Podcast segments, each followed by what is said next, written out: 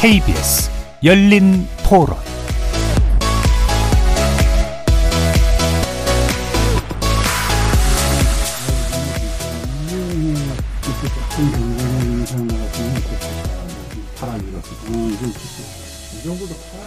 안녕하십니까. KBS 열린 토론 정준희입니다.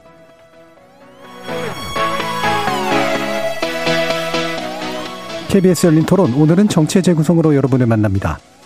영빈관 신축을 둘러싼 논란이 일자 윤석열 대통령이 백지화를 공표했지만 여야 공방은 여전합니다. 오늘 시작된 국회 대정부 질문에서도 관련 질의가 이어졌는데요. 민주당은 대통령실 이전 문제에 대한 포괄적 국정조사를 요구하면서 필요시 특검 대상 포괄 가능성까지 제기하고 있습니다.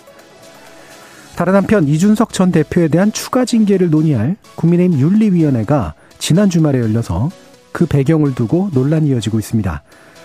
이런 가운데 국민의힘 신임 원내대표로 주호영 의원이 선출됐죠. 야당과의 관계 설정 또 이준석 전 대표와의 갈등을 다루기 위해 주호영 원내대표가 향후 어떤 행보를 보일지 주목됩니다. 관련 내용 정체 재구성 패널들과 자세히 분석해 보겠습니다.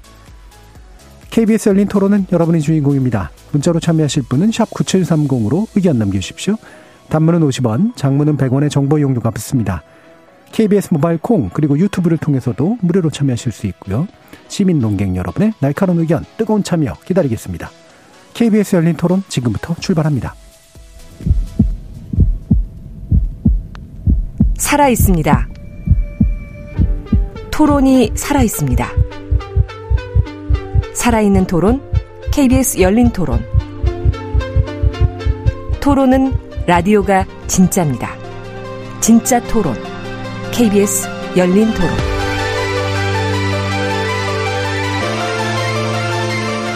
네, 저희 열린 토론 시작과 함께 잠시 차질이 있었는데요. 어, 청취자 여러분들의 양해를 부탁드립니다. 정치를 보는 색다른 시선, 정치의 재구성 함께 해주시는 네 분의 논객 소개해드립니다. 국민의힘 혁신위원이시죠. 전남 순천 당협위원장 천하람 변호사 나오셨습니다. 네, 전남 순천의 천하람입니다. 하헌기 전 더불어민주당 상근부대변인 나오셨습니다. 예, 안녕하세요. 하헌기입니다.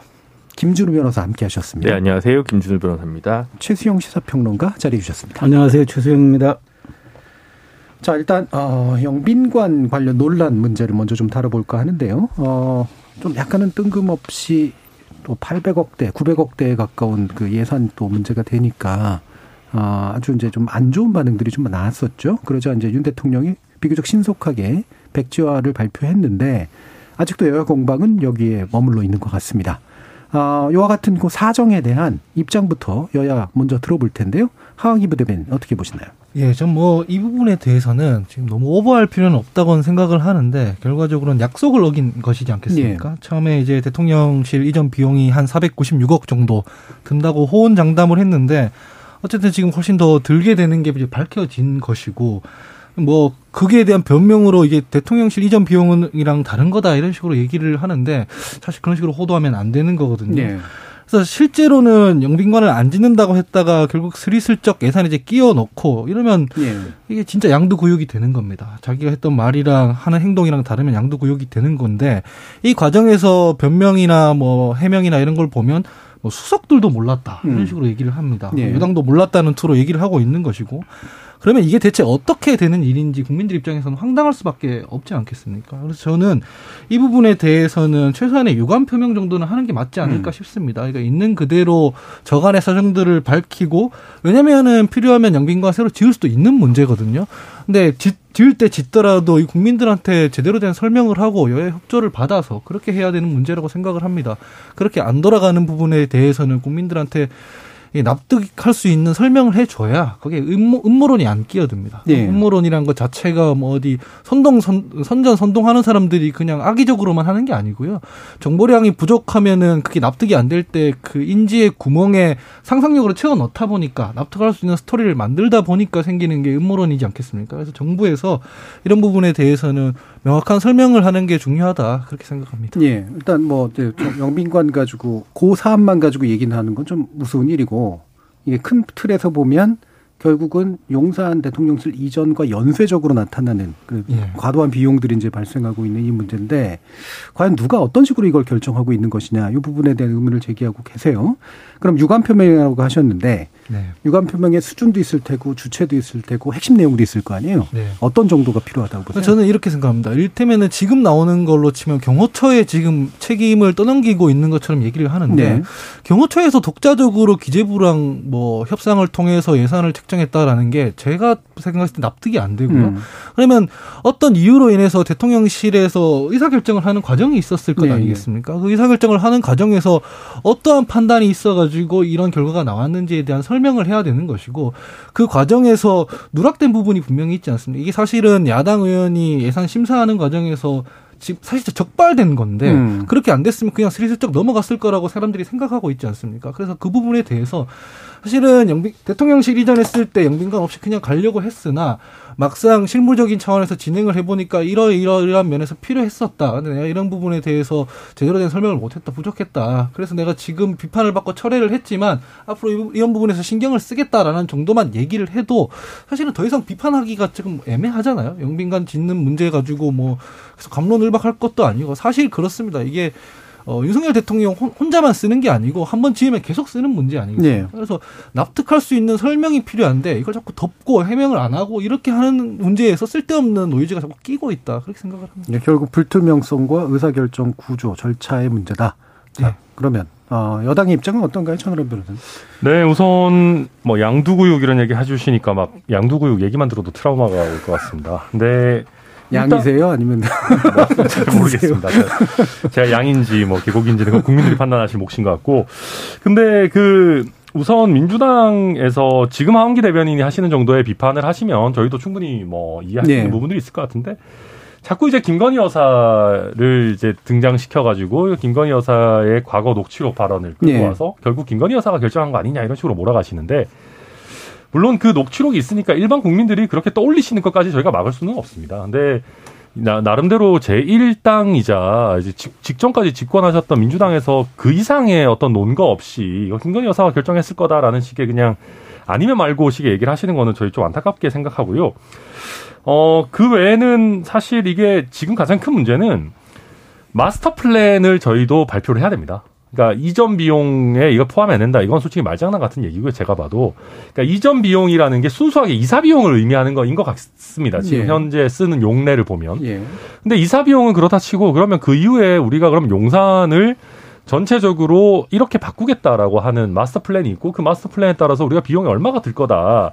라는 얘기가 나오고 그 중에 하나로서 영빈관이 나와야 이게 국민들도 아 그래 그러면 총이 정도 돈이 드는구나 그럼 이러 이러 이런 거를 하려고 하는구나 라는 걸 이해를 하실 수 있을 텐데 그런 과정이 다 생략되고 그냥 예산안에 끼워 넣었다가 이게 뭐, 뭐 예산안에 뭐 이런 게 돼 있어 이렇게 되면은 국민들이 이걸 납득을 못 하시는 거거든요. 네. 그래서 어, 저도 아무튼 이 제일 필요한 거는 전체적인 마스터 플랜을 국민들께 설명드리는 게 제일 필요하다고 보고요.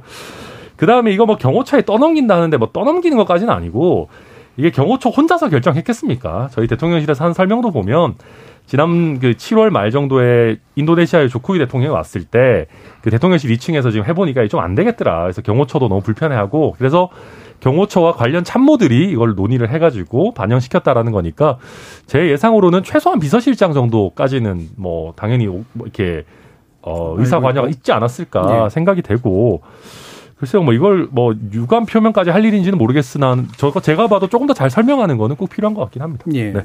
이 예산 작성의 주체는 누군가요, 지금 이 부분? 대통령실이니까 비서 예. 비서실장이 총 책임자라고 그러니까 총무 비서관이 총무 비서관 총무 비서관이 예. 했을 거예요 하고 예. 보고를 했겠죠. 예, 예. 최승현 평론님 말씀 주시죠. 예, 그러니까 저는 이제 그 뭐 이 절차 프로세스의 문제에 대해서는 저도 뭐 비판받아 마땅하고 여기에 대해서 뭐 논박의 여지가 없다고 생각합니다. 사실 저는 영빈관 행사를 많이 해봤어요. 예. 그래서 많이는 아니고 한 서너 번 제가 가봤는데 솔직히 이게 87년 체제의 산물이거든요. 노태우 대통령 때 영빈관 춘추관을 지었어요. 예. 그러니까 벌써 이제 한 35년 이제 지나서 낡기도 하고 그다음에 해보면은 사실 우리 대한민국의 정체성이 잘 드러나냐 이것도 없어요. 그러니까 공간이 굉장히 웅장하고 이렇게 어 이렇게 준어 이렇게 뭐랄까 이렇게 커 보이지만 실제로 들여다보면 그냥 그 뭐 진짜 공간의 재구성이 좀 필요하다. 정체 네. 재구성도 필요하지만 공간의 재구성도 음. 좀 필요하다는 생각이 드는 그런 공간이어서 그래서 탁현민 전 의전 비서관도 그 얘기를 했을 거예요. 사실 뜯어다 보면 구민회관만도 구민회관 수준이다라는 얘기를 네. 했긴 했으니까 충분히 만약 이거를 뭐 사용하겠다. 그러니까 논박 그러니까 왜 청와대 이전해서 그 다음에 뭐 왜 그걸 활용한다 그랬는데 안 했냐 이런 논란을 떠나서 그 공간만 놓고 본다면 사실은 조금 손볼 필요는 있어요. 그래서 예. 대통령께서 김은혜 홍보수석을 통해 밝힌 게 대통령실의 자산이 아닌 국가의 미래 자산으로 국격에 걸맞는 행사 공간을 마련하고자 했으나 취지가 전달이 안 됐다 이런 이제 맥락이었는데 그래서 저는 이제 그런 점은 이해가 되는데 그럼에도 불구하고 900억 대 가까운 예산을 국유재산 관리 기금 예산에 쓱 넣어가지고 야당 의원이 자료를 공개하지 않았으면 물론 이거는 당연히 공개됐을 겁니다. 그런데 이제 야당 의원이 그걸 저, 공, 저 자료 요구를 하면서 이제 알아낸 건데 그거를 사실 국민께 900억 원 예산을 그 정말 사전에 설명 없이 했다? 아니 대통령 월급이나 국무위원 월급 10% 반환하는 그런 노력을 하면서 왜 이거는 네. 그렇게 쉽게 생각을 했습니까? 이 점은 좀 비판마다 마땅하는데 의도는 그러했지만 저는 그럼에도 불구하고 지금 우리가 처한 여러 가지 국가적 상황을 봤을 때 과연 이 지금 대통령 입장에서는 우리가 쓰는 게 아니라 이게 미래 자산으로 쓰여진다라고 얘기해도 이게 과연 얼마나 설득력 있게 들릴까. 음. 특히나 이제 지금 대통령께서 영빈관 활용, 사실 영빈관 1년에 10번 활용하지 않습니다. 그러니까 솔직히 말씀드리면은 필요할 때마다 호텔 임대해서 어, 외국 정상들이 호텔에 묵으니까 그 호텔 임대 사용해도 되고 영빈관 약간 리모델링해서 사용해도 됩니다. 네. 그런데 이렇게 했다는 것은 저는 어쨌든 청, 그 대통령실과 그리고 오늘 지금 답변을 보니까 총리가 몰랐다 그러는데 사실 은 모를 수 있어요. 국무회의 의결에서 네. 대통령이 이제 제가 그랬지만 이 900억 대선 총리가 다 모를 수는 있어요. 그럼에도 불구하고 뭔가 유기적이지 못하고 뭔가 치밀하지 못하고 900억 원대 국유재산 관리 기금법이 예산 안에 이게 들어가 있는지도 아무도 수석 일부 수석도 모르고 장관도 모르고 총리도 몰랐다. 설명하기 어려운 대목입니다. 그래서 음.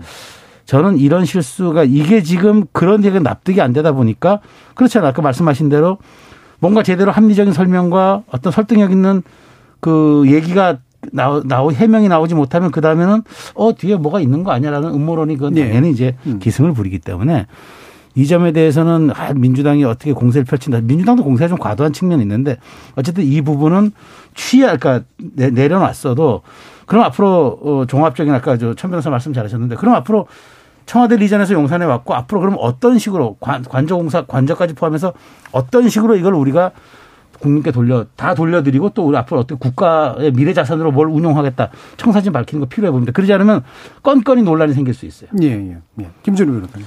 그러니까 예전에 노무현 대통령이 뭐 이거저거 지을 때 나 쓰려고 하는 게 아니라 끄트머리에 해서 그 다음 음. 대통령부터 쓰게 되는 공간을 짓고 뭐 이런 적이 있었던 걸로 저는 기억하는데, 그러니까 실제로 이제 영빈관을 새로 짓는다는 거를 동의하더라도 그리고 이걸 지금 당장 시작해야 해도 뭐 윤석열 대통령 몇 번 쓰지 못하는 걸 동의한다 하더라도 그러면 1년에 800억을 당장 예산을 하는 게 아니라 제가 볼 때는 설계 공모전을 공개적으로 해서 좀 이렇게 국격과 여러 가지 그 어느 위치와 지형에 맞는 것부터 차분차분 해야 되는 거거든요. 이게 무슨 어 뭐 도로 닦듯이 이렇게 하는 그런 공사가 아니란 말이죠. 예. 그러니까 그저 참 이해가 안 가는 거예요. 뭐가 이렇게 급한가. 이제 어쨌든 지금 짓는 타이밍 자체에 대해서도 뭐, 뭐 조선일보나 동아일보에서도 한결같이 이건 좀 비판을 하고 있기 때문에 어, 비판의 십자포는 뭐 저까지는 안 보태도 될 것 같습니다. 그러면 두 가지가 저는 이제 궁금한 건데 하나는 다행이다. 어, 하루 만에 이렇게 철회할 줄 알다니. 음. 저는 그게 되게 다행이라고 네. 생각해요. 그래서 누가 그것을 판단했는지는 모르겠지만 어, 예를 들면 그게 뭐 당에서 비대위원들이 최근에 이제 언론인 출신이거나 뭐 이런 분들이 좀 많이 나와서 이게 진짜 국민 여론에 안 좋을 겁니다라고 얘기가 들어간 건지 아니면 홍보 라인을 강화했으니까 어, 대통령실에서 그게 됐는 건지는 잘 모르겠지만 어쨌든 여론에 좋지 않은 추이를 어, 느끼고 바로 철회한 것은 저는 잘했다라고 생각하거든요. 근데 권성동 의원 최근 얘기 들어보면 뭔가 이번엔 안 하지만 계속 밀어붙이겠다라는 또 약간의 태도 차이가 있어서 그 부분 관련해서 조금 더 말끔하게 대통령실에서 해명할 필요가 있을 것 같다는 거고요. 근데 다행이긴 한데 이렇게 중요한 사안을 이렇게 덜썩 내놓은 거면 여전히 대통령실에는 글쎄 뭐 홍보 감각은 생겼는지 몰라도 narrative는 없는 거 아니냐. 이게 왜 어떻게 계속 추진되느냐. 즉 이거는 왜 누구도 노라고 말을 못한 거냐라고 얘기를 했을 때 그리고 제가 이거를 잘못 결제했습니다라고 책임지는 사람이 왜 안 나오는 거냐. 예. 이런 부분 이 두 개가 어떻게 만나냐면 아 그러면 영부인의 의사 결정이 굉장히 중요하게 작동한 거 아니냐 이렇게밖에 합리적 의구심을 가질 수밖에 없는 거거든요. 왜냐하면 이제 멀쩡하게 추진하지 않은 사람이 나와서 사과할 수는 없는 거 아니겠습니까? 그러니까 이런 부분들이 여전히 어 그 배우자 리스크를 대통령실에서 계속 안고 있는 부분이 있다라는 거고요. 그 다음으로 이 이전 비용은 순수 이사 비용 뭐 몇백억이었고 그 뒤에 합참 이전 비용부터 해가지고 지금 방송사별로 집계를 막 하고 있습니다. 뭐 JTBC에서는 1,600억이라 그러고 뭐 S, 아, SBS에서 1,600억이라 그랬나요? JTBC는 뭐 2,800억이라 그랬나요? 그러니까 언론사마다 집계하는 방식이 조금씩 다른 것 같은데 아마 이 문제는 결국은 다소 졸속적으로 이전한 용산 이전 문제와 관련해서 결과적으로 총 비용이 얼마가 들었느냐. 예. 가 이제 나중에 결국 집계가 될 거고 그거는 올해 가을에 끝나는 게 절대 아닐 거라고 생각합니다. 그러다 보면 이 문제는 계속해서 발목을 잡을 거기 때문에 천하람 변호사님 말씀대로 그럼 앞으로 더 들어갈 비용에 대해서 계속해서 어 투명하고 클린하게 계속 소통하는 노력을 대통령실에서 경주해야 될 거다라는 생각이 듭니다. 예. 그럼 일단 다시 또 정리를 해보면 워낙 이 논점이 많아가지고요.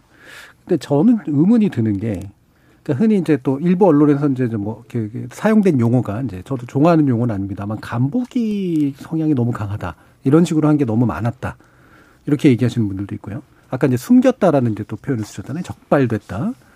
이게 이제 간보기로 내놔도 좀 이상하고 숨겼다면 더 문제고 저는 외로 모르는 사람이 더 많다는 것도 좀 의아하거든요. 그러니까 이게 이런 안들이 나오면 이 안이 또 규모가 적은 예산이 아니라 지금까지 뭐 이전 비용 가지고 수많은 논란들이 있었는데 이게 드러나는 순간 분명히 문제가 될 것을 몰랐다면 그것도 또 심각한 문제고.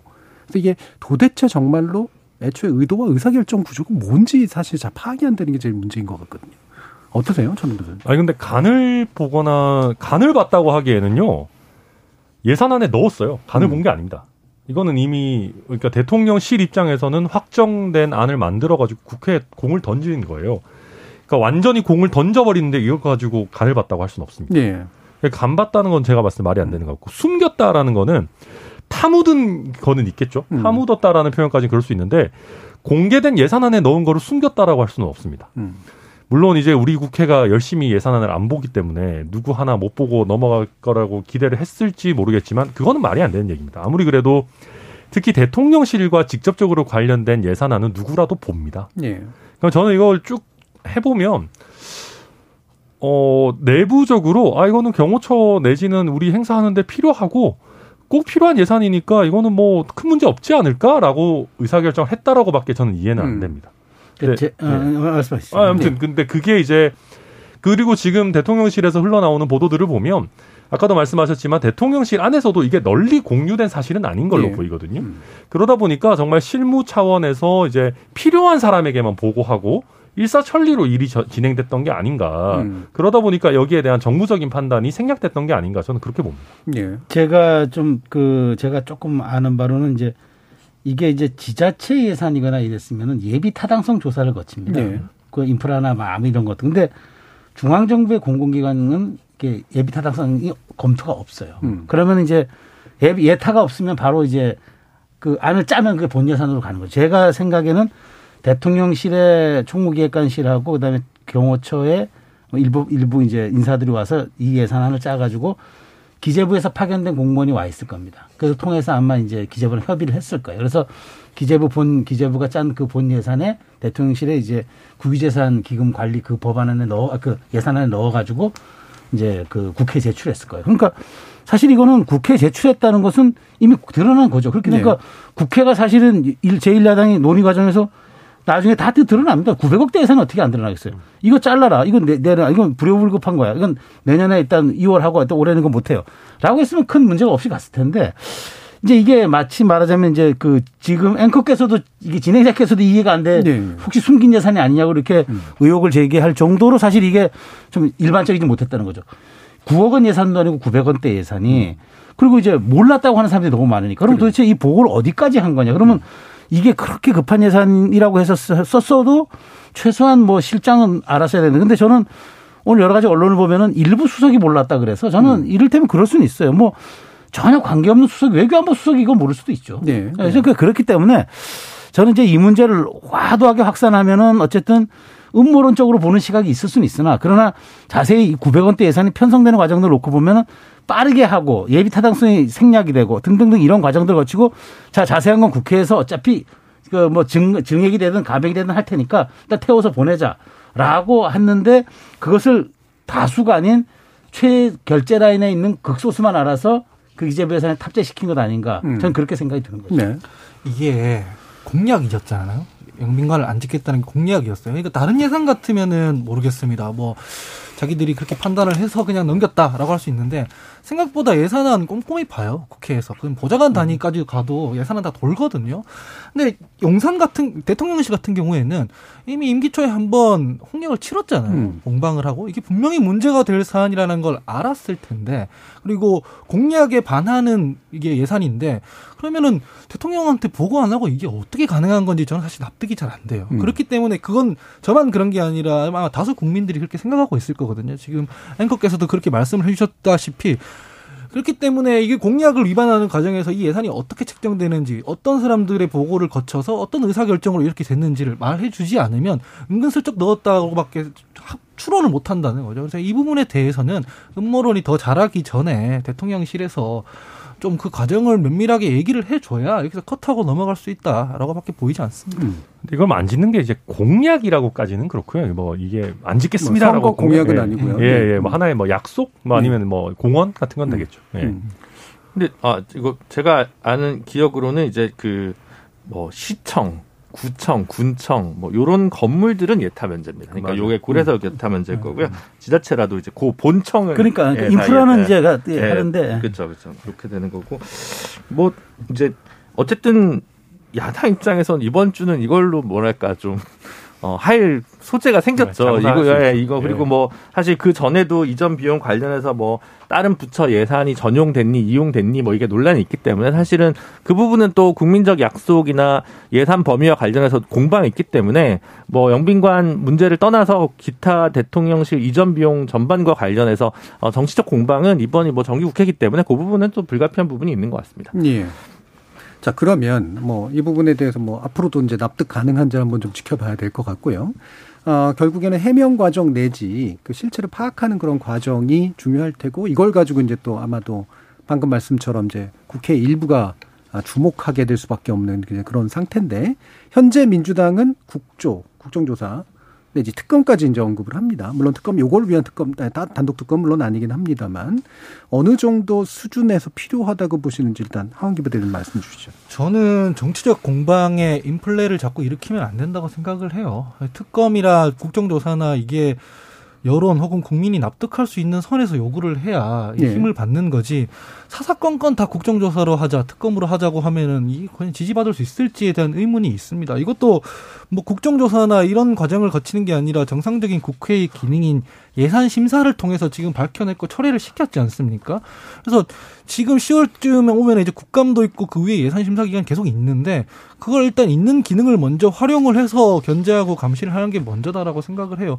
그 전에 왜 우리가 어, 한동훈 인사청문회 때 보면은 청문회에서 제일 못하니까 그 이후에 뭘 무슨 얘기를 해도 이게 힘을 못 받지 않습니까? 마찬가지인데 이게 지금 나오니까 뭔가가 지금 있을 때마다 이게 김건희 여사가 시킨 거 아니냐라는 식으로 정치적 공방을 벌이다 보면 나중에 역풍 맞을 수도 있습니다. 그러니까 뭐 지금 대통령실에서 명확한 정보 공개를 안 해주고 뭐 김건희 여사가 과거에 뭐 녹취 그런 해당 녹취록이 있다라는 것 때문에 음모론이 터져난다. 이건 대중들 레벨에서 할 얘기지 공당에서 할 얘기가 아닙니다. 공당에서는 주, 적, 그 적절한 절차를 통해서 자료 제출 요구를 받고 그 자료를 검토해서 또 문제가 있으면은 그 문제 제기를 하고 그걸 계속 그 쌓은 상태에서 이미 명분을 쌓은 상태에서 이것만으로는 안 되겠다 국정조사를 하죠. 이래야 이제 지지를 받는 것이지 그냥 사사건건 오바를 해서 이걸로 정치적 이득을 취하려 든다. 전 이거 별로 적절한 방식이라고 보진 않습니다. 예. 그러면 자료 제출을 요구하는 것 수준에서 충분히 해명이 가능할 거라고 보세요? 어차피 예산 심사는 계속 할 수 있는 것이고요. 예. 그 과정에서 이 예산이 어떤 어떤 절차를 통해서 결정됐는지는 정상적인 국정감사나 상임위 과정에서도 요구할 수 있는 것입니다. 음. 그럼에도 불구하고 뭔가 제출이 안 되고 덮는 게 많다.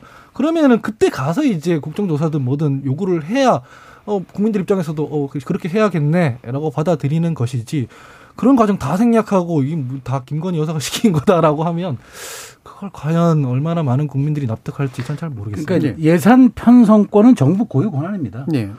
근데 그 정부 고유 권한에 대해서 국정감사하겠다는 게 그게 앞뒤가 안 맞는 얘기잖아요. 거기에서 엄청난 문제가 발생했다. 그러니까 저는 이렇게 하면 될 것 같아요.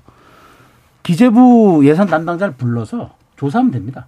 이 예산의 요구자가 누구고 어떻게 해서 탑재가 됐고 예산 편성의 근거는 어떠한지 왜 900억대 가까운 예산 비용이 산출됐는지 항목은 뭔지 조목조목 따져 물으면 되죠. 그래가지고 그 거기서 기재부 담당자 전 모르고요 대통령실 갖다 꽂았어요라고 하면 그때 문제가 되는 거죠. 그러니까 이게 앞뒤가 다 바뀌어가지고 처음서부터 국정 국정수사 특검하자. 그러니까 지금 사실 정치 인플레를 초래한다 그랬는데 오히려 민주당이 손해예요. 그러면은 이 사람들은 매사가 그냥 뭐 자기 정치적인 어떤 능력이 안 되니까 매사가 특검하고 국정조사를 그냥 도돌이표 노래 반복하듯이 이게 계속 불러 제끼는 그 수준밖에 안 되는 정당인가라는 국민적 인식을 줄 수가 있죠. 저는 기재부 예산 담당자 그 국장급 정도 불러서 자세히 캐물으면 저는 답이 나올 거라고 봐요. 예, 그러니까 적당한 그러니까 사안에 맞는 적당한 칼을 이제 그렇죠. 써야 된다는 예, 예. 우, 우도 할게 할수 없어요. 예, 전반적으로. 아니, 지금 뭐 보도로 다뤄지고 있지는 않은데 이를테면은 대통령 관저 같은 경우에도 그 외교부 공간 뭐 이전하는 문제에서 또 자꾸 밀리다 보니까 한 23억 정도 더 든다 이런 얘기들이 나오고 있어요. 이거는 예. 뭐냐면 국정조사나 이런 걸 통해서 되는 게 아니라 국회의 정상적인 그냥 통상적인 음. 감시 기능을 통해서 알아내는 거거든요. 이런 걸 통해서 충분히 쌓일 만큼 쌓이고 나서 그래도 해소가 안 될 때 요구하는 게 국정조사지 지금 하는 건 제가 봤을 때 오버라고 생각을 합니다. 예, 김준호 교수님. 네, 그러니까 뭐 정치는 말의 힘이고, 근데 말이 너무 인플레가 하원기 부대변인 말씀하셨듯이 심하면 힘이 사라지고 그렇지 않아도 저희가 지금 정치 실종을 개탄하고 있는데 이런 식의 과도한 레토릭은 오히려 정말 중요할 때 힘을 모을 때 좀 이렇게 못 모으는 것 같습니다. 저는 음. 사실은 한동훈 장관 탄핵건 검토한다는 요구도 좀 그렇게 보이거든요. 그러니까 가진 게 말밖에 없으면 말을 막 하면 되는 게 아니라 말을 아껴서 좀 선택과 집중을 해야 되지 않나라는 생각을 좀 많이 하고요. 예. 어, 그런 면에서 좀 민주당도 어 자꾸 야당이니까 더 세게 세게 한게 아니라 그 템포를 잘 호흡을 잘 골라가면서 그 말을 잘 썼으면 좋겠다는 예. 어, 제안을 드리고 싶습니다. 예, 뭐 비단 최근 민주당만의 문제가 아니라 사실은 인플레이션 꽤 오래 지속되온 문제였던 것 같아요. 저희가 그래서 망했죠. 예. 예. 왜냐하면은 저희가 야당할 때 저희가 비판해도 국민들이 거들떠도 안 보세요. 음. 그러니까 그렇지 않습니까? 뭐 그리고 또 그 말의 수준이라는 게 뭐 툭하면 탄핵 막 이런 얘기 나오고 뭐 이러니까 이제 어지간한 얘기를 해가지고는 국민들이나 언론이 헷갈리는 거예요. 이게 진짜 문제가 있어서 이렇게까지 세게 네. 얘기하냐? 아니면 더 나아가서는 진짜 이걸 할 의지는 있는데 하는 얘기인가?라는 네. 게 이른바 블러핑을 하는 그렇죠. 거냐. 헷갈리기 네. 시작하면은 말씀하셨지만 말의 힘이 굉장히 없어지는 거거든요. 그러니까 지금 이제 민주당에서 꺼낸 국정조사나 특검 카드에서 특검은 애당초 저는 뭐뭐 뭐 그냥 하는 얘기라고 생각하고 국정조사는 저는 우리나라 국회가 조금 더 어떻게 보면 적극적으로 행사해도 되는 권한이라고 생각합니다. 예. 뭐만 하면 자꾸 수사기관에 맡기고 이러는 것보다 오히려 국회가 직접 가지고 있는 권한을 행사해서 국민들에게 생중계되는 상황에서 뭔가 시원하게 어떤 답이 나오고 이런 것들이 좀 더 있었으면 저는 좋겠다 생각하고 있는데 예. 문제는 지금 너무 국감이랑 붙어 있어요. 음. 그래서 아까 최소영 평론가님 잘 얘기해 주셨듯이 국감 때 그냥 증인으로 불러가지고 어차피 대통령 비서실장도 나올 거고 기재부 담당자 나올 거니까 물어보면 돼요. 그래서 이게 국감 시즌이랑 떨어져 있었다면 저는 뭐 할 수는 있는 정도의 얘기라고 생각하는데 음. 너무 붙어 있다 보니까 그냥 하나의 정치적 레토릭처럼 소비되고 지나갈 것 같다. 저는 그렇게 봅니다. 예. 뭐이 부분에 있어서 큰 의견 차이는 있어 보이지 않고요. 어, 대체로 뭐 부합하는 이야기들인 것였던 것 같습니다. 자, 그러면 이제 뭐 근본적인 문제하고 또 연관이 돼 있고 또 최근 나, 나온 이제 그 예산 관련 논의하고도 좀 연관이 돼 있어서요. 크게 아마 두 가지 문제인 것 같은데 어 과연 예를 들면 이제 용산 이전 이후 계속해서 이제 뭔가가 덧대어지는 예산들에 대해서 이 정부가 어떤 말 그대로 그랜드 플랜을 가지고 있는 거냐 그리고 적극적으로 돌파할 의지 같은 것들이 좀 있는 것이냐 어, 과연 예산이 얼마나 들어갈 것이냐에 대한 우려까지 포함해서요.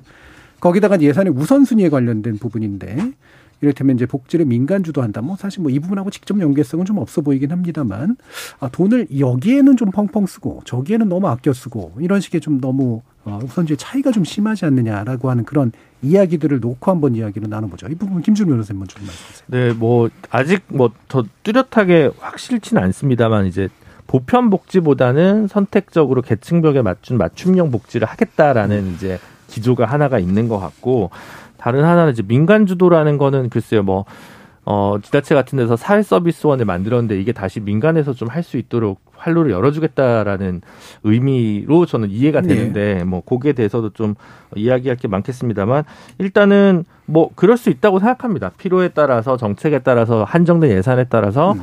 어 그리고 복지의 성격에 따라서 어떤 건 보편 복지로 가고 어떤 건 맞춤형 복지로 갈 수 있는데 문제는 이제 뭐 최근에 뭐 지난번에도 한번 이 방송에서 얘기 드린 것 같습니다. 뭐 공공임대, 뭐 영구임대, 국민임대 뭐 이런 거 관련한 예산도 뭐 5조 7천억인가 삭감을 했고, 그러니까 조금 가장 최 취약계층 그리고 뭐 어, 차상위 계층까지 이렇게 좀 포괄할 수 있는 주요 정책들, 기존에 있는 정책들에 대해서 예산을 삭감하고 자신들이 이제 공약을 지키기 위해서 그 거기에 이제 예산을 조금 넣고 그렇게 가다 보니까 그리고 또 긴축을 하고 부채를 탄 줄인다고 하면서 이제 국가 부채의 규모를 좀 줄인다고 하면서 또 세금을 깎아주고 그러니까 이게 음. 거의 어 환상적인 이렇게 불가능한 도전하고 있는 것 같아서 이게 도대체 어떻게 그림을 그리고 있는지를 솔직히 이게 어 좀 의문입니다. 그래서 차라리 이제 어 감세를 감세가 어렵다라고 얘기를 하든가 아니면 긴축이 어렵다라고 얘기를 하든가 이렇게 조금 정리가 필요할 것 같거든요. 국가 공무원 숫자가 늘어났습니다. 국가 공무원도 늘어났고 국가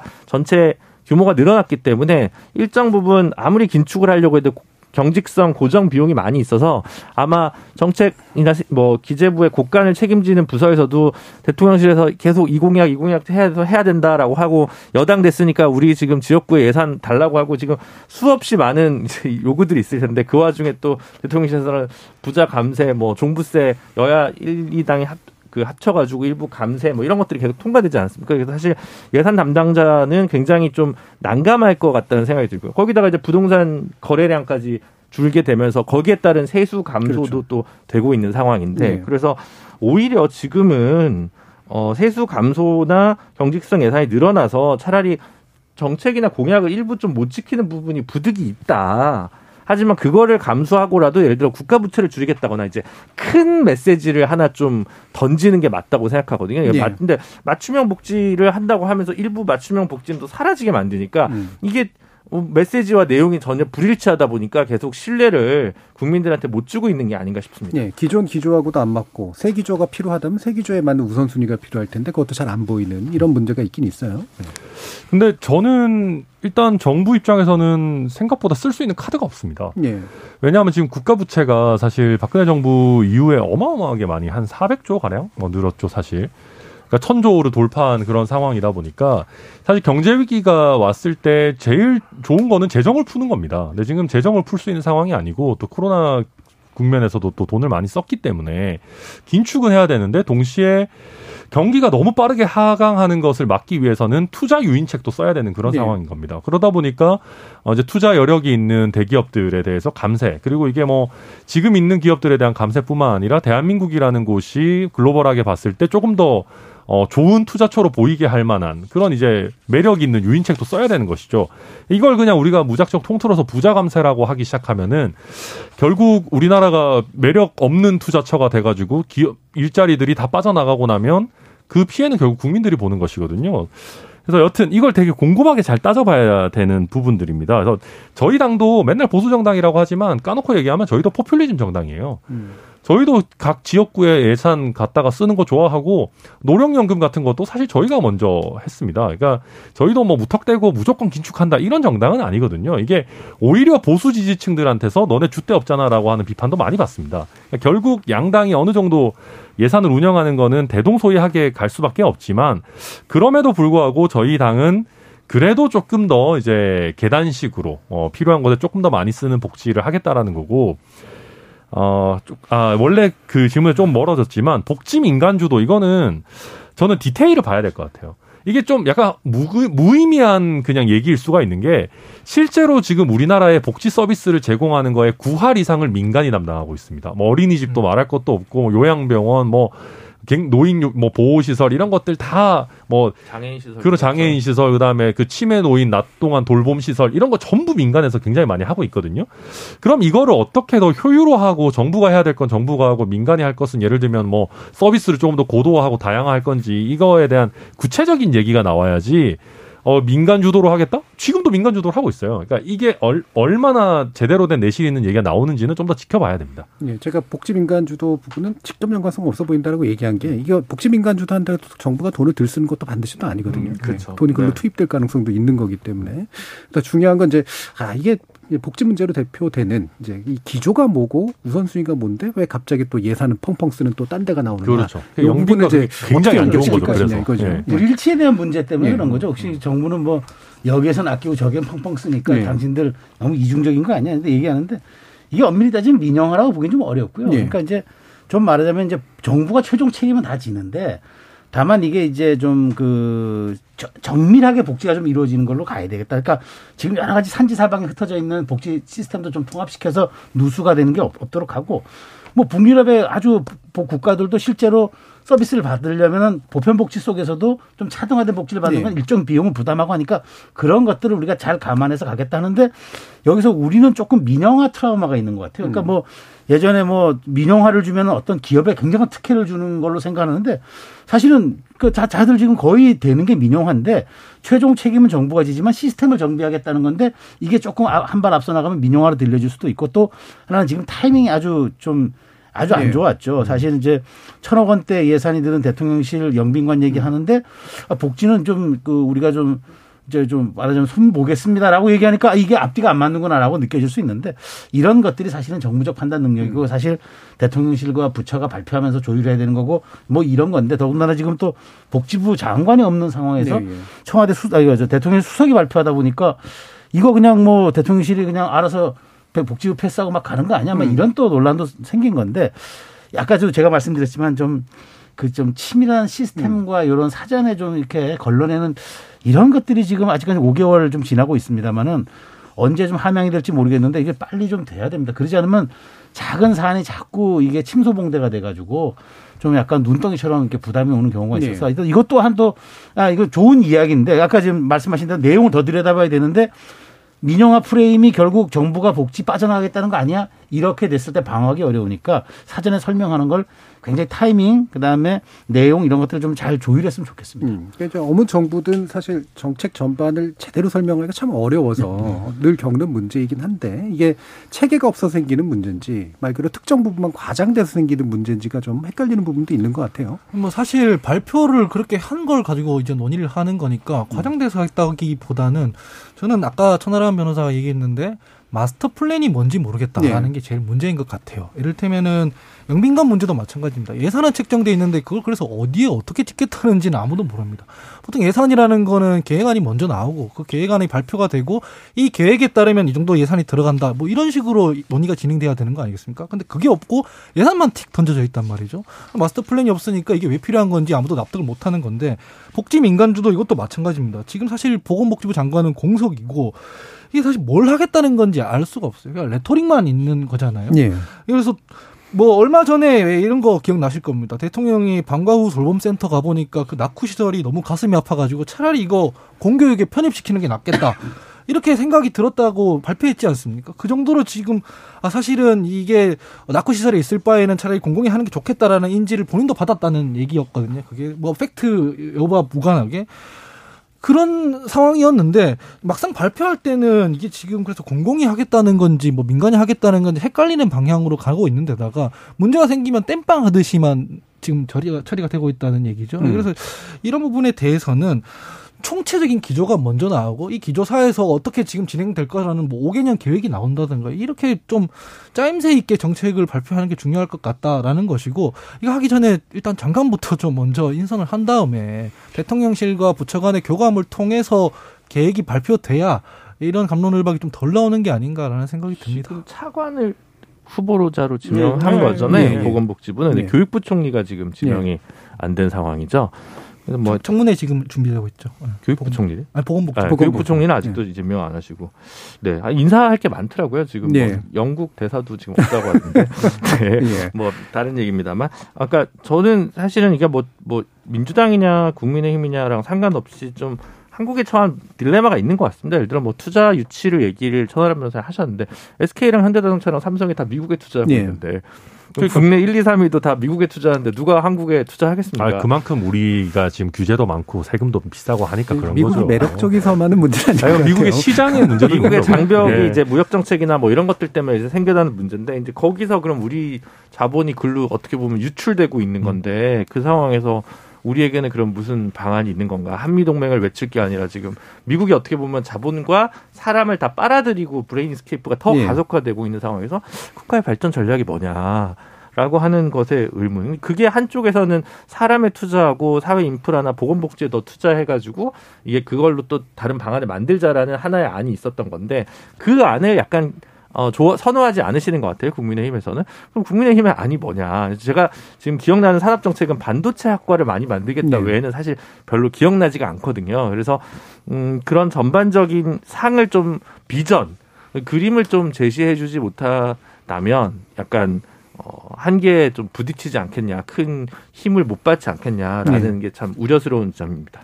근데 뭐 오늘의 주제랑 상관없지만 짧게만 반박하자면은 사실 저희야말로 굉장히 질 높고 다양한 인재를 키우자라는 기본적인 생각이 있는 당이죠. 저희 뭐 수월성 교육도 사실은 하자라는 입장인 거고 그리고 그러니까 물론 미국 시장에 뺏기는 거 참 안타까운 일입니다만은 그게 미국의 특수성도 있는 거고요. 저는 오히려 어떤 부분을 그 집중해야 되냐면은 사실 홍콩이 최근에 정치적으로 불안정성을 겪으면서 홍콩에 투자했던 수많은 기업들이 대체 대체지를 모색을 했었습니다.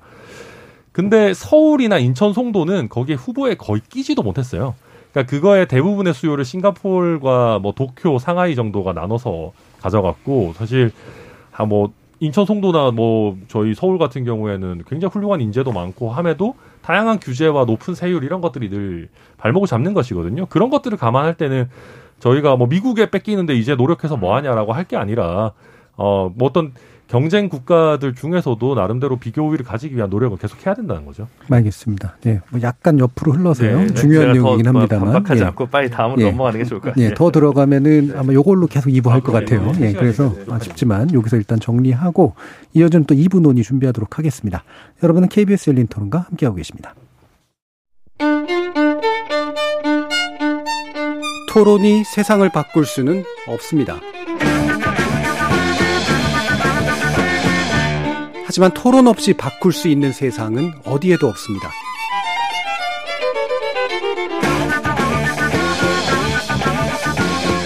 세상의 선한 변화를 갈망하는 당신. 정답이 아니라 질문의 힘을 믿는 당신. 우리 KBS 열린 토론에서 만납시다.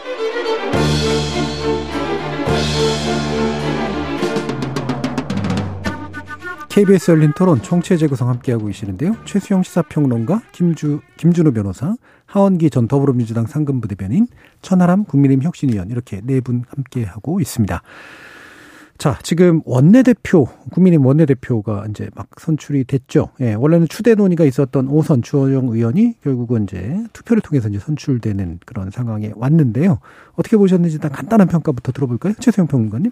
네, 오늘 사실 좀 놀랐습니다. 음. 사실 그 주호영 원내 그러니까 지금 원내대표죠 출마하겠다고 얘기를 해서 중진들이 접었을 때 저는 뭐 박수는 아니겠지만 표결을 해도 상당히 많은 표를 얻을 네. 그 많은 표를 얻을 거라고 생각했고 이용호 의원은 더군다나 국민의힘이 착근된 지 얼마 안 되는 분이기 때문에 그냥 면피성 득표가 그뭐두 자릿수 안팎 정도만 얻지 않을까 싶었는데 42표를 얻었기 때문에 네.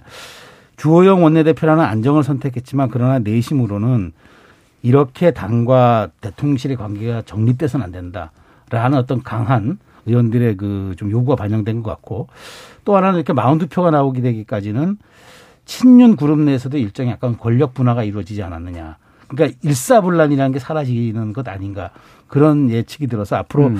주호영 대표가 이끌 국민의 힘이 어떻게 가야 할지는 좀 이제 앞으로 많은 숙제를 남긴 오늘 원내대표 선거였다고 저는 생각합니다. 예. 그러면 제가 잠깐만 더 추가서 보면 이른바 윤심론이 일부 꺾인 거다라고 보세요? 아니면 그래도 여전히 작동? 네, 일부 꺾인 거죠. 음. 그러니까 그 오늘 저 정견 발표에서 윤심인지 권심인지 모르겠다라고 예. 일갈했던 것이 상당 부분 좀 그래도 좀 그 동의성이 있지 않았을까라는 생각이 듭니다. 예.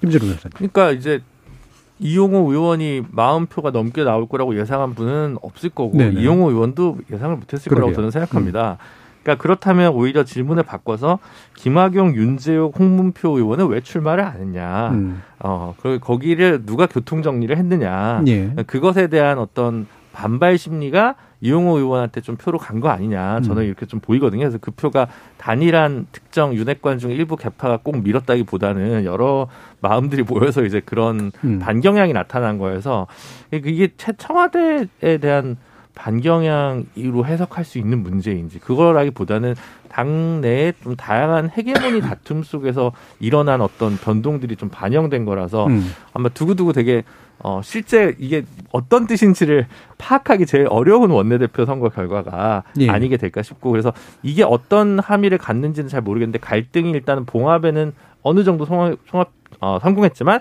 갈수록 봉합하기 더 힘들어질 것이다라는 전조를 보여준 게 아닌가 싶고요. 그래서 어, 결국은 뭐 사법부가 나중에 또 어떻게 판단하고 이준석 대표의 갈등이 어떻게 해결되냐에 따라서 또 굉장히 다, 변동이 달라지겠습니다만 지금 이제 수면 밑에 잠자고 있는 어, 그, 어, 그 신주류 간의 어떤 싸움이 계속 어, 물 밑에서 치열하게 진행되고 있다. 그걸 좀 볼 수 있었다는 예. 생각이 들었습니다. 음, 네. 저는 뭐두 가지 층인데요. 이게 어, 윤석 전 당대표가 만약에 그 신청한 가처분이 인정이 됐을 경우에 그래서 국민의힘이 만약에 정신을 차렸을 경우 음. 그러면은 다시 주영 원내대표가 이제 당대표 직무대행을 하게 되는 건가? 그래서 예. 돌아 돌아 비대위원장과 동등한 권한을 행사하게 되는 건가라는 생각을 잠깐 했고요. 그리고 음. 옛날 생각이 났습니다. 예전에 민주당에서 어, 인영 당시 원내대표와 후보로 권, 김태년 의원이 이제 출마했을 때 다들 김태년 의원이 되지 않을까 했었습니다. 왜냐하면 친문이었기 때문에. 근데 모두 예상을 깨고 이인영 의원이 원내대표가 되더라고요. 의원들이 말로 표현을 하지 않는데 이렇게 당시 청와대였죠. 근데 대통령이 거수기처럼 막 그 패권주의로 찍어 누르고 이렇게 하면 불만이 자꾸 쌓이기 마련이거든요. 그렇게 저는 해석을 했었어요.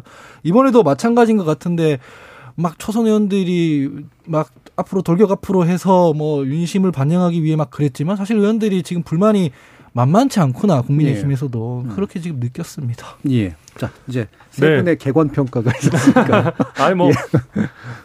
일단 다들 돌고 돌아 이런 게 좀 너무 지겨웠던 것 같아요. 예. 뭐 저희 당에 보면 뭐 돌고 돌아 권성동 뭐 또 이 사실 주호영 의원도 사실 또 비대위원장 하시다가 또 돌고 돌아 원내대표 이런 느낌. 원내대표라고 부른 지도 얼마 안 됐습니다. 예, 예. 사실 그러시지 않습니까? 그래서 예. 당에서 농담 삼아 이거 뭐 자꾸 막 박수로 통과시키고 뭐 추대하고 이러니까 뭐 우리가 공산당이냐 이런 얘기를 할 정도였고요. 그런 거에 대한 기본적인 좀 피로감이 있었고 그 외에는 최소영 평론가님 말씀하신 게 전 대체로 다 맞다고 보고 음.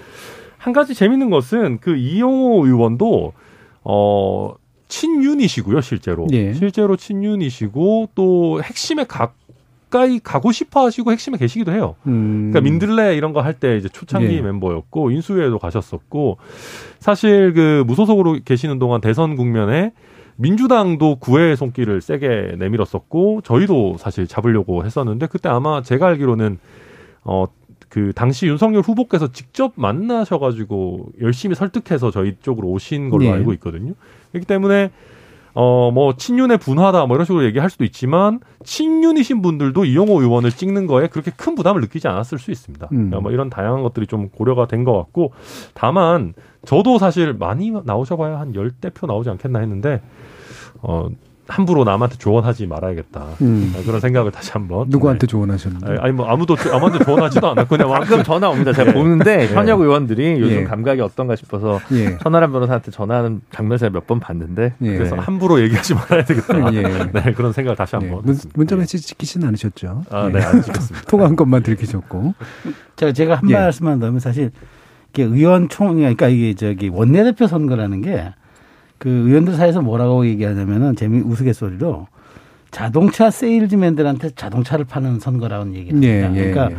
정말 그 고도로 이저 그렇죠. 선출직에 음. 특화된 사람들에게 내가 선출직을 한번 해보겠다라고 얘기하는 거기 때문에 그분들이 한 표 한 배를 던질 때는 고도의 정치성을 갖고 던지는 네, 거지. 그렇겠죠. 물론 이제 여러 가지 요인들이 있을 겁니다. 뭐 친소 관계에 따라서도 하고 뭐 지역에 따라서도 하고 여러 가지가 있을 수 있겠습니다만은 이번은 약간 아주 비상 상황에서 그리고 여러 가지 예측이 있었지만 거의 완사이드하게 갈 거라는 예측 예. 속에서 벌어진 선거였기 때문에 이 42표의 성격을 저는 잘 들여다봐야 한다는 거죠. 이게 음. 그냥 어, 친소 관계에서 아유 뭐 우리 저 내년에 호남에 표를 얻으니까 호남 후보 지지합시다. 뭐 이렇게 호사가들이 판단하는 선에서 예, 예. 나온 게 아니기 때문에 주호영 원대가 이제 1월 어떻게 그러니까 그런 어떤 신호와 그다음에 방향성과 이런 여러 가지 현실을 조합해내서 가느냐 굉장히 어려울 수도 있다고 저는 생각해요. 예. 그러니까 원내 대표에 당선됐거나 또는 표를 많이 얻었다고 해서 인기 짱이거나 네. 뭐 신망이 두텁거나 이런 건 아니라는, 건 아니라는 거죠. 예. 각자 욕망들을 어떻게 재조합해내냐 그렇죠.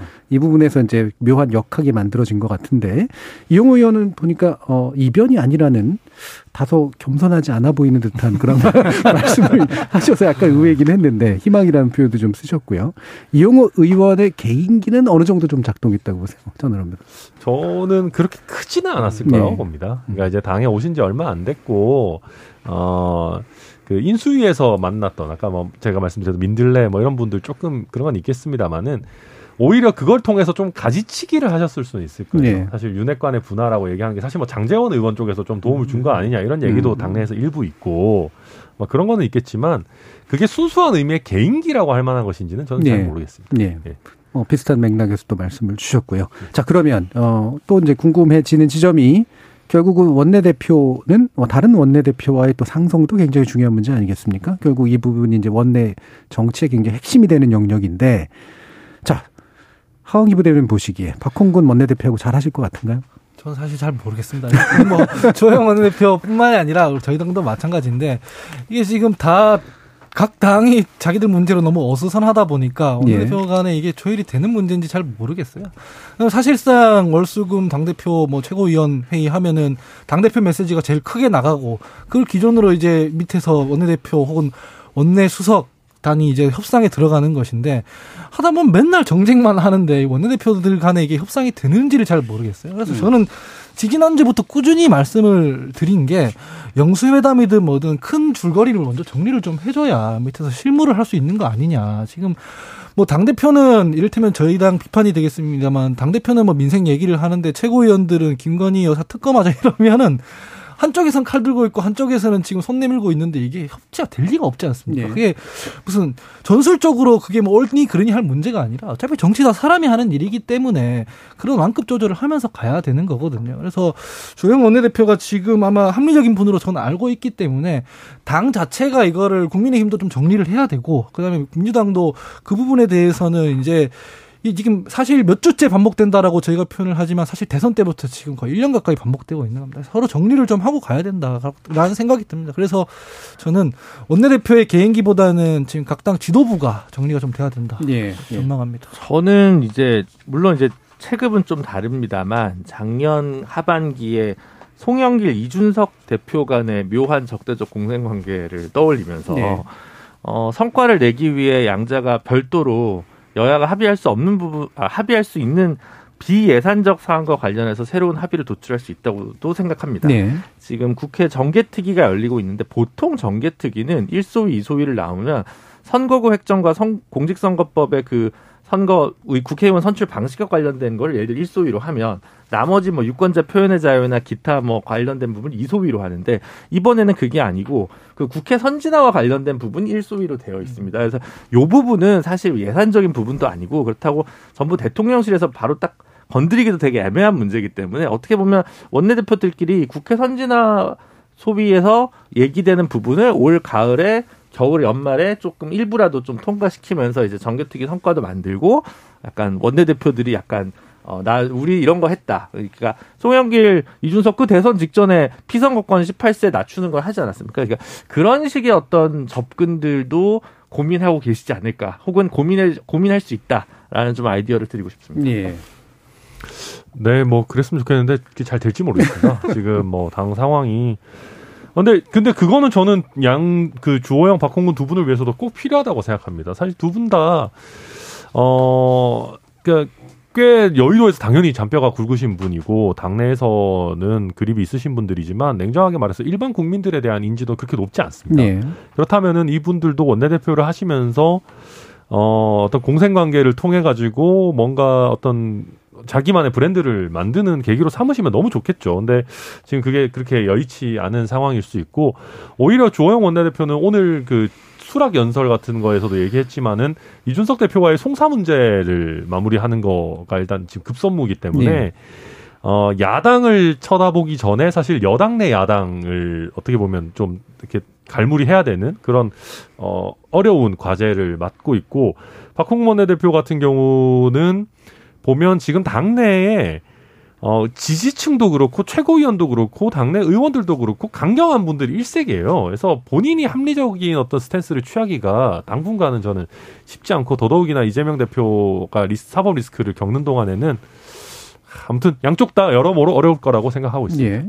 저, 저는 이제 그 뭐 다들 전망을 그 폭넓게 주셨으니까 좀 음. 변수를 하나 좀 말씀드린다면 주호영 원내대표가 이제 그 9월 그러니까 9월 안으로 이제 얘기 이제 예상되는 혹은 가처분 결과 이런 게 따라서 이 이제 말하자 그 기각이 되어 가지고 그 우리 정진석 비대위가 순항하는 상황이 된다 그러면은 아마 역할이 크게 없을 거예요. 음. 역할이 크게 없이 정기국회 그다음에 이런 등등 이제 주어진 현안에만 이제 해석 이제 정말 관리형 원내대표가 돼서 갈 텐데 문제는 만일 그때 또 한 번 인용이 돼서 음. 그럼 이제 이제 더 이상 비대위 못 하잖아요. 예.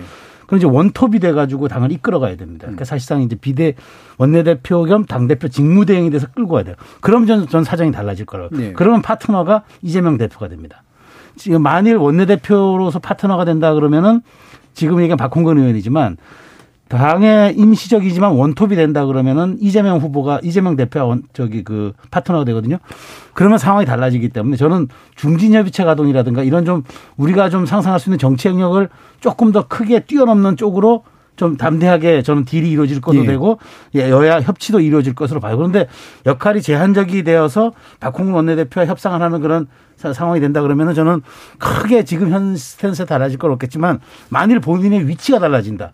파트너가 이재명 대표가 된다. 전 이러면은 그때부터는 왜냐하면 협치가 예. 굉장히 자기에게는 필요 필수 불가결한 상황이 음. 될 수밖에 없기 때문에 저는 완전히 달라져. 그래서 저는 9월 말이 지나야지 비로소 주호영 원내대표의 향후 어떤 그 보폭에 대한 평가를 좀 하지 않겠는가. 예. 저는 그렇게 생각합니다. 그리고 지금 자녀 임기를 치우기로 좀 되어 있는 그래서 내년 4월까지는 예. 하지 하죠. 예. 그러니까 만약에 원내대표 역할로만 충실하다면 별거 없이 그냥 별거 없이는 갈 거라고 보고요. 예. 혹시라도 이제 비대위원장에 준하는 어떤 직무를 하게 되면 상당한 파트너가 이재명 대표가 되는 거니까요. 음, 그렇게 보셨네요.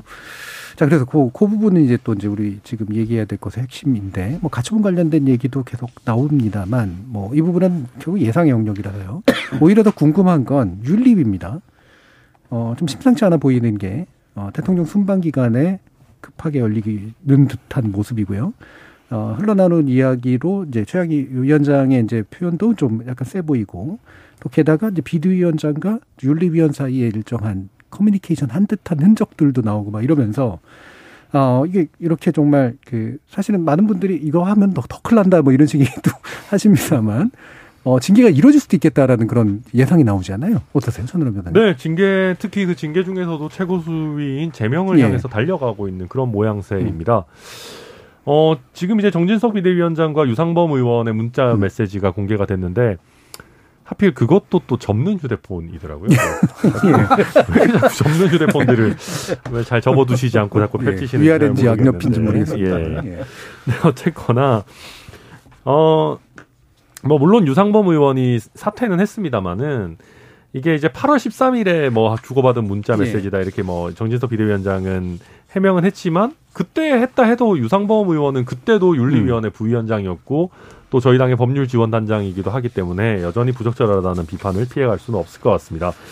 그리고 또 한 가지는 그 윤리위가 왜 굳이 28일에 예정된 회의가 아니라 어제 긴급 회의를 열었는지에 음. 대해서는 뭐 특별한 설명을 내놓지 않고 있습니다. 이런 것들을 보면 어, 이준석 대표에 대한 징계를 서둘러 가지고 그걸 가지고 어떤 여러 가지 시리즈로 이어지고 있는 가처분에서 뭔가 새로운 주장을 좀 덧붙이려고 하는 것이 아닌가. 예, 예. 음. 아무래도 이준석 대표가 징계가 됐으니까 더 이상 소송을 할 수 있는 자격이 없다라고 예, 예. 하는 명분을 추가로 만들려고 하는 것 아닌가 저는 뭐 이렇게 음, 읽힙니다. 상당히 가능성 높게 보시는 거죠. 네, 그렇습니다. 예. 어떠세요?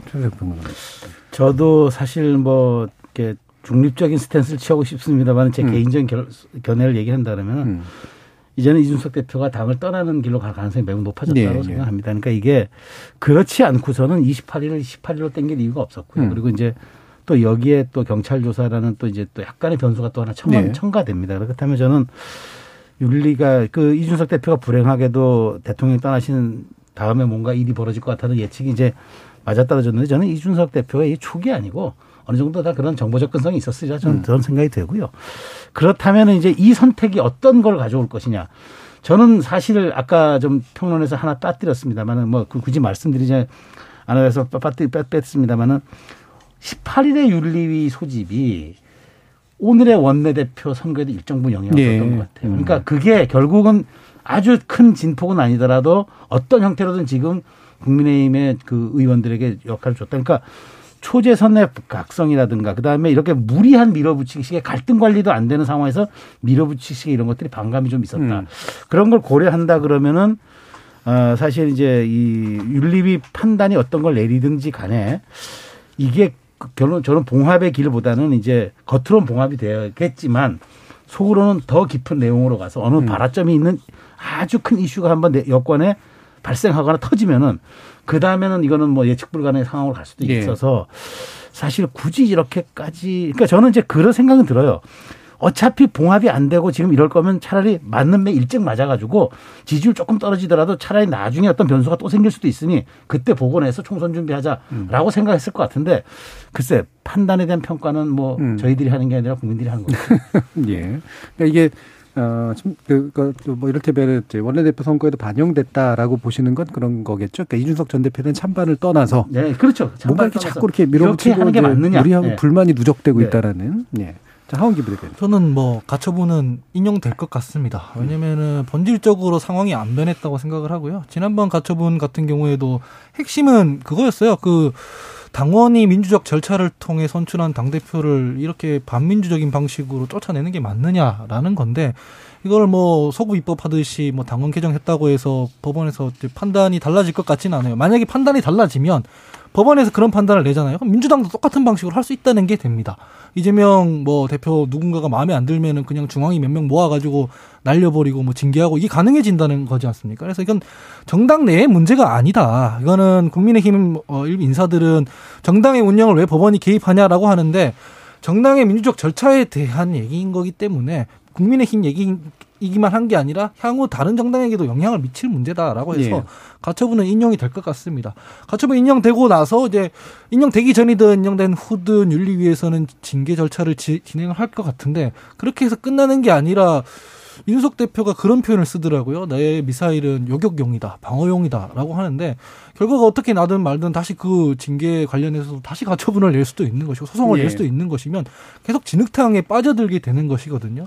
그래서 저는 현명하지 못한 방식으로 지금 당 지도부가 끌고 가고 있다고 생각을 하고 그렇게 해서 이준석 대표를 쫓아내는 데까지 성공을 했다 한들 그, 그 정당이 살아남을 수 있을지는 잘 모르겠습니다. 다시 자유한국당으로 돌아간다는 건데 자유한국당은 선거에서 네 번 졌던 정당 아니겠습니까? 그래서 저는 이 부분에 대해서 어, 좀 정신들을 좀 차리시는 게 좋지 않나. 제가 지금 다른 당인데도 불구하고 걱정이 되는 게요. 저희 당이 이렇게 아까도 인플레 얘기를 했지만 정상적으로 지금 하지 않고 이렇게 왔다 갔다 세게 했다가 이러는 게 다 국민의 힘이 저러고 있기 때문에 이제 반사이익을 얻기 위해서 그러는 거거든요. 그래서 빨리 수습이 됐으면 좋겠다라는 생각입니다. 예. 그러니까 이준석 대표는 사드에 가깝다. 본인이 주장하기로는 이제 사드라고 주장을 하는데 예. 예, 모르겠습니다. 예. 이게 좀 지난번에 지난주에 제가 너는 이미 죽어 있다 이걸 인용해서 너는 이미 망해 있다 뭐 이렇게 인용을 했었는데 예. 이게 지금 국민의힘에서 이제 절차와 뭐 법률 이걸 다 초월해서 뭐 드래곤볼한테 소원 빌듯이 하고 있잖아요. 그냥 뭐 내가 원하는 거는 뭐 윤리에 얘기해서 할 거야. 뭐 이런 식으로 지금 하고 음. 있는데 이거 끝에 결말이 결코 좋아 보이지가 않습니다. 예, 김재룡 변호사님. 그러니까 이제 근데 뭐 뭐랄까 서울에서 부산까지 비행기 타고 갈지 중앙고속도로를 탈지 경부고속도로를 탈지 배를 타고 갈지는 모르겠지만 예. 가처분 결과에 따라 어느 경로로 가느냐가 달라지는 거지. 그냥 이, 이준석 대표와 헤어지기로 결심한 부분이 달라지겠느냐라는 예. 생각이 좀 들거든요. 그래서 그 과정에서 뭐 얼마나 큰 대가를 치러야 되느냐, 얼마나 많은 행정 비용을 거쳐야 되냐라는 문제만 남는 게 아닌가라는 생각이 좀 많이 듭니다. 솔직히 말씀드려서.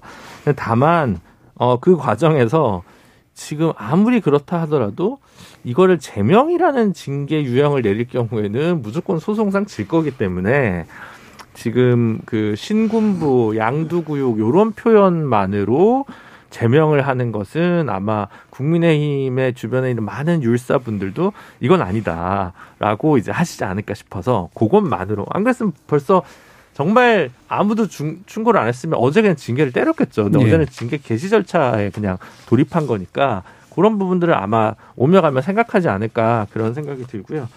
어 글쎄요 뭐 이렇게 되면 어, 이준석 대표가 뭐 어떻게 될지 모르겠는데 그냥 어, 내년 여름에 있을 원래 있었어야 될 이제 당 대표 선거 때 이준석 대표가 출마하거나 혹은 이준석 대표가 지지하는 후보가 출마하는 방식들을 어쨌든 거기까지도 막겠다.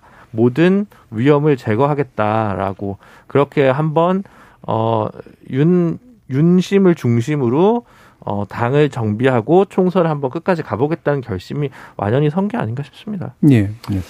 아니 그 저는 그래서 그 저희 당의 법률 지원단이나 이런 분 주류에 계시는 분들이 당과 아예 상관없는 그냥 정말 멀리 떨어져 있는 법무법인한테다가 제발 자문 좀 받았으면 좋겠어요. 그러니까 법률 지원단이랑 가까운 분들은 예. 듣고 싶어하는 얘기를 합니다. 아니면은 본인이 좀 어느 정도 정치권에 나중에라도 들어올 생각이 있는 변호사들은 원하는 답을 줘요, 솔직히. 그러니까 정말 아무 상관없는 정치권과 가장 멀리 있는 데다가 제대로 된 돈을 주고 한번 맡겼으면 좋겠다 음. 생각을 하고요. 돈안 들이고 민변에다 해보는 것도 괜찮을 것 같은데. 아, 그럴 수도 있겠는데 그러면 또 저희가 그걸 안 믿을 수도 있으니까. 예. 근데 이제 결국은 마, 말씀하신 것처럼 이게 그런 정도의 그 정치인이 하는 그 정도 수준의 정치적 발언을 가지고 예. 징계를 한다라는 거는 사실 성립되기가 어려워요. 그러니까 이게 뭐 거창한 얘기를 안 하더라도 이게 정치인이 좀 그러니까 토론 가능한 수준에서 내가 듣기 싫은 얘기를 한다라고 하면 거기에 대한 적정한 대응 방식은 그거에 대한 비판을 하는 겁니다. 그러니까 제명이라는 얘기를 하려면은 이거는 찬반 토론이 불가능한 수준의 어떤 욕설이라든지 예. 막말이라든지 이런 게 나왔을 때 더 이상은 우리가 오늘 뭐 열린 토론이지만은 토론의 장에서 다룰 수 없는 수준의 토론에서 배척해야 되는 수준의 그 어떤 발언에 대해서만 징계를 할 수 있는 거지. 그게 아닌 한은 예. 뭐 더센 비판을 해가지고 그거를 공론회장에서 밀어내야지 되는 거지 징계를 할 수는 없는 건데 그러니까 저희가 이런 좀 기본적인 거를 제가 방송에서 21세기에 얘기를 해야 된다는 게 좀 개탄스럽고요. 어, 그러니까 결국 그런 것 같습니다. 저는 이게 어제 안 한 거는 아마도 소명 절차는 최소한 들어야 된다라는 생각 때문에 안 한 것 같은데 뭐 어찌됐든 제명을 향해서 나아가고 있고 그 제명을 해도 저는 결국은 소송을 당이 이기기가 어려울 것 같은데 왜 자꾸 당이 이렇게 우스워지는 꼴로 가는지 왜냐하면 저희 당이 뭐 이런저런 뭐 나쁜 점도 많고 좋은 점도 있지만은 유능함 그리고 법치 뭐 이런 것들이 저희 당에 갖고 있는 자산인데 음. 그걸 다 깎아먹는 쪽으로 가는 것 같아가지고 좀 안, 안쓰럽습니다. 네. 네. 아, 뭐, 김준우 변호사님의 또 반대, 반대는 아닐 것 같고, 음. 의견을 듣고 싶긴 합니다만, 시간이 다 돼서요. 네. 어, 최세영 평론가님 혹시 10초 정도 짧게 뭐 다른 얘기 하실 뭐, 게 있어요? 저 지금 다들 우려하시는 거 음. 그래서 플랜 B의 성격의 주호영 원내대표가 음. 오늘 선출이 된 게 아닌가 싶습니다. 네, 알겠습니다. 자, KBS 열린 토론 월요일 코너 정체 재구성은 이것으로 모두 마무리하겠습니다. 오늘 함께해 주신 네 분, 천하람 국민의힘 혁신위원, 하원기 전 더불어민주당 상근부대변인, 김준우 변호사, 최수영 시사평론가 모두 수고하셨습니다. 감사합니다. 감사합니다. 감사합니다. 어느 영역에서건 최상위에 있는 몇몇에게 자원과 주목이 집중되게 마련이죠. 특히 스타를 필요로 하는 미디어가 여기에 결합되면 이런 현상은 훨씬 더 심해집니다. 몇몇 정치인이 우리 정치 무대에서 주요 등장인물로 나오고 이들 사이의 갈등 구도가 반복되는 것처럼 보이는 건 역시 미디어화된 정치의 불가피한 결과물일 텐데요. 아무리 그래도 대본을 쓰는 건 미디어가 아니라 정치일 텐데 작가와 배우가 너무 게으르다 하는 느낌이 드는 건 왜일까요? 지금까지 KBS 열린 토론 정준이었습니다.